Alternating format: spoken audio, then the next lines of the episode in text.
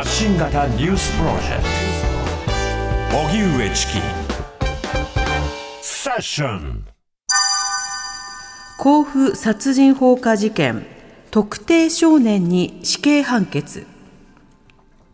山梨県甲府市で2021年同じ高校に通っていた女性の両親を殺害して住宅に放火したとして殺人などの罪に問われた当時19歳の男の裁判員裁判で甲府地裁は今日遠藤裕樹被告21歳に死刑を言い渡しました。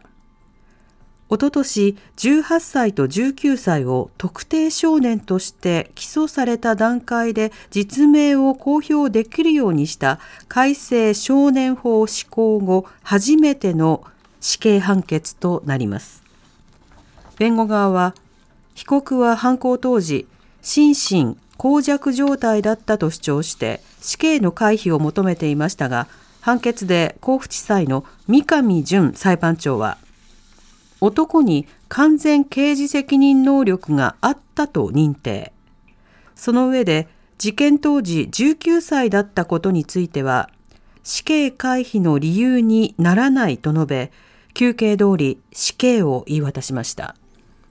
それでは特定少年に初の死刑判決。このニュースについては、刑事政策がご専門、立正大学法学部教授の丸山康弘さんにお話を伺います。はい、丸山さん、こんばんは。こんばんは。よろしくお願いします。よろしくお願いいたします。まず、この特定少年とはどういったものなんでしょうか？はい、えっと、まずですね、特定少年、えっと、少年法の適用年齢を引き下げるっていう議論が一時期、ちょっと数年前にありまして、はい、で結論から先に言うと、これ、引き下げられなかったんですよ。うん、でで、なぜこんな議論が行われたかっていうのから、ちょっと説明させていただくと、はい、まず2016年の選挙の年齢ですね、の引き下げるっていう話と、うん、あと民法の成年年齢を20歳から18歳に引き下げようっていう議論の中で、はい、で少年法においても18歳、19歳をもう少しあの社会において責任のあるような、えっと、主体として見直すとか、あとは積極的な役割を果たすことを期待しましょうとかいったような議論がなされて、うん、引き下げようかという議論になったんですね。はいただ結論的には引き下げなかったんです、さっき言った通り。うん、だけど、その対象になった18歳、19歳を、それまでの少年法の対象とはちょちょっと違った位置づけ、はい、して、17歳以下とちょっと異なる特例をしましょうというので、特定少年という位置づけにしたということになりますね。うんなるほど。その位置づけというのは、これまでとどう変わったんでしょうか？と例えばですね、まあ、いろいろな面が変わってるんですけども、はい例えば、あのそれまであの、例えばね、えっと、少年法ってそもそものちょっと話からさせていただくと、え成人の裁判とちょっと違うところがありまして、で成人の事件っていうのは、過去に起きた行為に対して、その事実が判明したことに刑罰を当てるっていうようなことを裁判でやっていくんですね。うん、ただ、少年はその過去の行為の責任だけじゃなくて、将来の犯罪非行を防ぐために、教育であったり、福祉であったりという過去の行為だけじゃなくて、将来の危険性であったり、将来の犯罪非行を防ぐための教育をするっていうような概念でもあるんですよ。はい、となってくると、えっと、それなので、まあ、18歳以下にはそもそも死刑っていう規定がなかったりという、いろんなそれ別のことがあるんですけども、うん、で今回のこれで何が変わっていくかというと、一旦こう家庭裁判所に送られた後にですね、で今言った通り、まず、えっと、罰だけじゃなくて、教育とか福祉とかで少年の立ち直りをどうするかってことをまず考えるんですよ。うん、で、その時にあの家庭裁判所の裁判官が、この子は保護ではなくて、刑事処分の方が相当だって判断したときには、検察官に送り返して、そうえっと、検察官装置っていうのをして、うんうん、でそこで検察官が起訴すると、その裁判に回るっていうことになっているんですが。はいでこれを、えっと、2000年の法改正の時に、ちょっと難しい話なんですけど、2000年の法改正の時に、16歳以上で、で故意の行為で被害者が死亡した事例は、それはけあの裁判官が判断してというよりは、原則逆走することになって、原則検察官に送致するというなったんですね。おなるほどでその、えっと、幅を17歳と異なって、今回のこの2022年4月から出されている特定少年っていうのは、この原則逆走する幅をもっと広げたんです。うん。つつまりあの前は16歳以上で故意の行為で被害者が死亡した事例だったんですけど、はい、そうじゃなくて、えっと、変えたのは短期1年以上の懲役または禁錮に当たる事件とかっていうのも、うんうん、もう原則あの検察官に送ってで通常の裁判に回しましょうっていうような運用になったこの辺が多分一番大きな改正点かなというふうにあります。うん。全体としてこれはより厳しい運用ということになっていくんでしょうか？そうですね、18歳、19歳に関してはこういう変更もありますし、もう一つあの、ちょっとここでは長く話してしまうことになるので割愛しますけど、愚犯少年っていう対象もありまして、はい、これはあの、なんていうのかな、えっと、過去に行った行為どころか、もっとその愚犯自由ってあたる、例えば正当な理由なく保護者のもとにいないとか、何か大人だったら事件に扱われるようなものさえしてない、うん、将来犯罪飛行する可能性が高い、恐れが高い少年にも介入するっていうのが、愚犯少年っていうのがあったんですけど、例えば東横キッズみたいな感じですね。はいうんうん、みたいな子にこう介入するっていうのがあったんですけど、18歳、19歳はその愚犯少年の対象からも外したんですよ。そういう意味では厳罰化になってますね。うんうん、なるほどそうした中で今回も判決なども出てきているわけですが、あのそもそもこうした特定少年であるとか改正少年法、あのこれまでもいろいろ議論がされてきたわけですけれども、どういった論点や問題点が残っているんでしょうか？はいえっと、死刑というよりは改正少年法の問題ということ、ね、そうです、まあ、もちろんそこに、えー、改正されたからこそ、今回、死刑というものがくっついてくるわけですけれども、その改正少年法や特定少年とされた場合の問題点はどうでしょうか？例えば、えっと、さっきの、えっと、逆走される、検察官送致されるっていう年齢と、その最初の事件が増えたわけなんですけど、はい、って言ってこう起訴された場合に、実名報道に関する規定も少し、他の18歳未満の少年とちょっと異なるところがありまして、うん、18歳、19歳のこの特定少年っていうのは、実名報道が可能になるとだったんですね、はい、でそれ以外のもっと下の年齢の子は、スイッチ報道の禁止っていうのがありまして、うんそもそもあの実名どころか、そう推測できるようなあの報道も禁止。だ、少年 A とか、そんな感じになってるわけですね。はいはい、スイッチ、推測して知ることができる、スイッチ、そそれをやらしちゃやったらだめだよっていうことだったんですね。そうです、それが特定少年に関してはこう起訴されると可能になるという話になっていくわけですね。うん。なるほどこれらの全体のその改正、まあ、続いてきたものについては、少年犯罪で抑制などにこうつながるものなのか、それともそういったものとは異なるものなのか、この点、どうでしょうか？これはいろいろ多分評価がこれから分かれてくるところかと思うんですけども、はい、そもそも今、もう戦後、あの最高の勢いで、成人の犯罪も激減してますし、うん、少年の非行犯罪も激減してるわけです。はいとすると、この少年法を改正することそのものに、そもそも立法事実があったのかっていうところがずっと議論されてきたわけですね。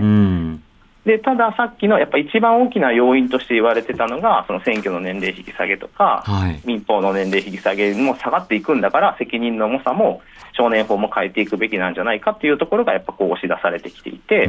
であのさっきから言ってるんですけど、やっぱ結論的には下げなかったんですけど、それはそれで少年法の一定の今の評価はありあったところがあって、はいでそもそもこう犯罪は減っていたので、まあ、これによって何かこう犯罪が抑止されていくっていうことは、僕の今の段階ではそう考えてはないですね。うんなるほど。一方であの成人の犯罪などについてもあの例えば再犯防止の法律を作ってでそのプログラムをこう導入していこうという流れがあるような中で、まあ、厳罰というよりは、はい、あの少年と同じある種のまあ教育であるとか福祉などでよりカバーすることが必要ではないかという指摘は相次いでいます。この点はどうでしょうか、はい、そうですね。あのそれは、えっと、またあの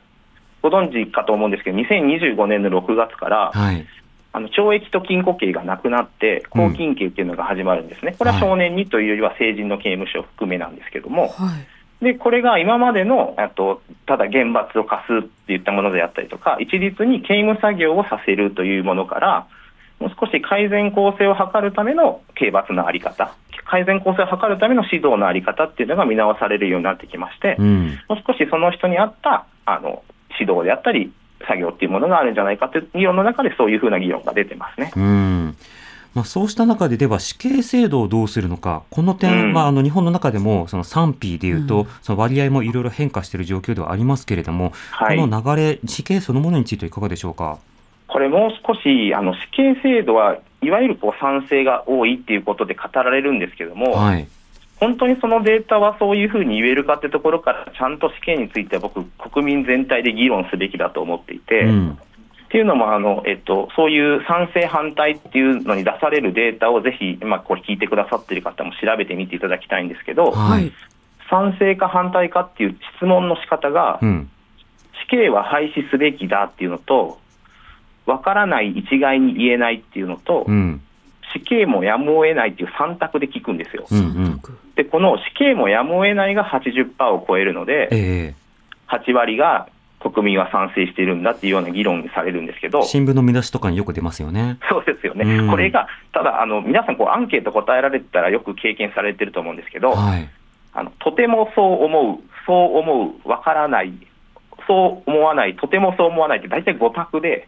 公平に分けますよね、左右、左右はあの賛成と反対4件法とか5件法とかって専門的には言いますけど、大体、あのちょっと対等な選択肢の中で選ばせるというのが普通ですね。普通ですよね、うん、ただ、この8割取ってるっていうのが、片方が死刑は廃止すべきだっていう積極的廃止論者を聞いてるんですけど、うんもう片方が死刑もやむを得ないっていう消極的賛成論者も含めて取ってるんですよ。ってことは、賛成票の中にも、いずれはやめたいと思っているがとか、うんうん、今すぐはやめれないんだけどとか、うん、そういう事件に関してだけちょっと残しておかないと不安だとか、はい、なんか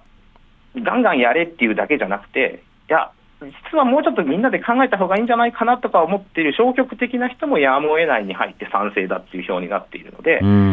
これはちゃんと議論した方がいいということがまず1点ですね。そうですね。まず世論の把握としてもそうですね。うん、で、さらに、これに関してちゃんと検討すべきだってやっぱ研究されている人がいまして、はい、で、といろんな、例えばこう刑事司法そのもの、死刑の問題というより、刑事司法そのものの問題点、課題とか、例えば無罪推定がどうとか、人質司法がどうとか、まあ、そういった刑事日本の刑事司法が抱えている問題であったりとか、あとは日本の無期懲役の方がどんだけあの刑務所の中で亡くなっていて、終身刑化されているっていう事実を知ってますかとか、こういうことを知れば知るほど、あのどう変わっていくと思います、この死刑に賛成か反対かって。うん。知れば知るほど、つまり熟熟議をした上でっていうことですか？そうですね。うん。個人的にはやっぱり慎重になっていくということを期待したいところはありますが、実態どうなんでしょうか？うん、いや、それね、素晴らしい答えで、あの廃止すべきだに変わるんじゃなくて、少なくとも分からない、一概に言えないっていう人が増えていくんですよ。うん。なるほど。で結局は、じゃあ僕が何が言いたいかというと、はい、あの例えばあの法務大臣の方とかが時期尚早だとか、うん、まだネットの議論では賛成が多いじゃないかとか、まだそれを議論すると大にないとかっていうこう議論が出たりするんですけど、えー、そうじゃなくて、もっとみんな死刑の問題を真剣に考えて、もう賛成も反対もちゃんと議論をしていく中で、うん、少なくとも迷う人、どれが正しいんだろうって迷う人が増えるっていう結果に出てて、うん、やっぱりこう議論をしていくのが大事なんじゃないかなというふうに考えていますね。うんなるほど。また少なくとも死刑そのものには、まあ、いろんな論点、あの本当に例えば冤罪の話であるとか、さまざ、まなその死刑の、まあ、執行の内実を日本では死刑囚から語られることがないであるとか、ね、いろんな論点があるので、こうしたところも幅広く本来は議論されることが必要だと思います。すね、はい、丸山さん、また番組でもぜひ取り上げさせてください。はい、ぜひぜひ、はい、呼んでください。丸山さん、ありがとうございました。ありがとうございました。ありがとうございました。立正大学法学部教授の丸山康弘さんにお話を伺いました。荻上チキ